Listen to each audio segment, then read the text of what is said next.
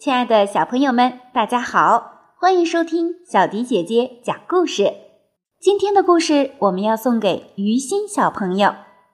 星星宝贝想要听《淘气包马小跳》中的笨女孩安琪儿的故事。今天小迪姐姐为于心小朋友选择的是《笨女孩安琪儿》第一章的内容。接下来我们一起来听故事吧。笨女孩安琪儿第一章。安琪儿是班上个头最矮的女生。有一次上语文课，秦老师让大家用希望造一个句子。安琪儿造的句子是：“我希望长得像教室外面的树那样高。”教室外面的树是一棵高大的泡桐树，至少有十米高。同学们都笑起来，秦老师也笑了。植树节那天，秦老师把同学们带到一条美丽的河边，给河边的小树浇水。秦老师说：“给小树浇了水，小树才能长得高。”秦老师分配两个同学为一组，一个男同学，一个女同学。男同学提水，女同学浇水。安琪儿和马小跳一组。马小跳问安琪儿：“你妈妈给你浇过水没有？”安琪儿说：“没有。”怪不得你这么矮，原来你妈妈连水都不给你浇啊！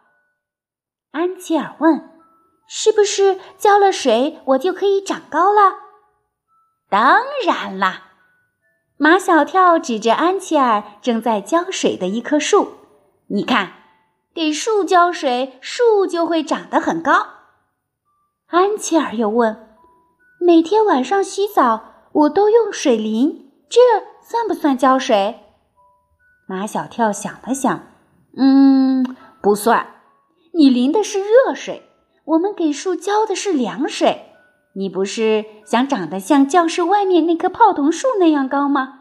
必须得浇凉水才行。安琪儿站在一棵小树旁，却忘了给小树浇水。他痴痴地想，想象着自己被浇一次水就长高一点点，每天都浇，每天都长，一直长到像泡桐树那么高。安琪儿，你快浇水呀！马小跳见安琪儿木头人似的站在那里，就朝他喊：“马小跳，我想让你给我浇水。”真的，马小跳巴不得给安琪儿浇水。看桶里还剩大半桶水，马小跳举起来，哗啦一声，水从安琪儿的头上淋到脚底。当时还是初春的天气，安琪儿还穿着厚毛衣，她的头上、衣服上、鞋上全是水，像只可怜的落汤鸡。好冷啊！安琪儿浑身颤抖着，她的嘴唇已经冻紫了。已经有同学告诉秦老师去了。秦老师跑过来，看着安琪儿这副样子，又气又急。马小跳，你你太不像话了！秦老师一生气，脸就会发红。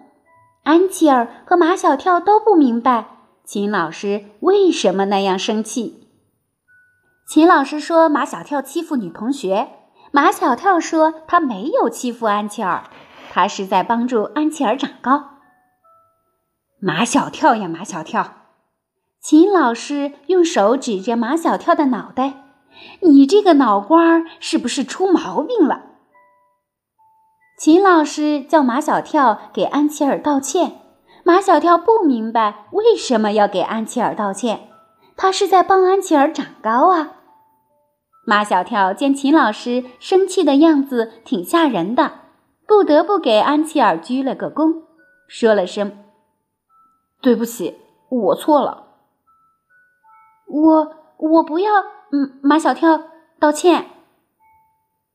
安琪儿哆哆嗦嗦的对秦老师说：“是我自自己叫马小跳给我浇水的。”安琪儿。你的脑瓜也出毛病了吗？秦老师一说出这话，他就后悔了。说马小跳的脑瓜出毛病可以，说安琪儿的脑瓜出毛病万万不可以，因为他的脑瓜本来就有毛病。听安琪儿打了一个响亮的喷嚏，秦老师赶紧脱下自己的呢子大衣，披在安琪儿的身上，立刻把他送回家去。看到安琪儿被淋成这个样子，安妈妈心痛万分。她真想马上就冲到对门找马小跳的家长，让他们好好管教他们的儿子。但又看在秦老师十分尽心的份上。他想先忍忍再说。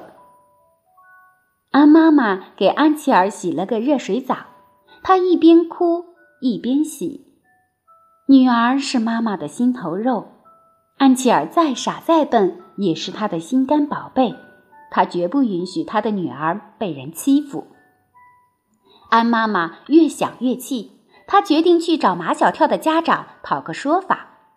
安妈妈像个即将上战场的斗士。斗志昂扬的，刚要冲出门，就被安琪儿叫住了。“妈妈，我饿了。”安太太权衡了一下，讨说法重要还是女儿的肚皮重要？最后，他觉得还是女儿的肚皮重要。他转身系上围裙，进了厨房。其实，秦老师离开安琪儿的家后，就给马小跳的爸爸打了电话。他把今天的事情讲了，特别强调说，如果今天马小跳浇了其他女同学的水，教育一顿也就算了，但他教的是安琪儿。马天笑先生一听马小跳居然欺负安琪儿这样的女孩子，恨不得立刻就回家把马小跳狠狠地打一顿。于心小朋友，这就是笨女孩安琪儿的故事第一章的内容。希望你能够喜欢，小朋友们如果有想听的故事，记得点播哦。我们下期节目再见吧。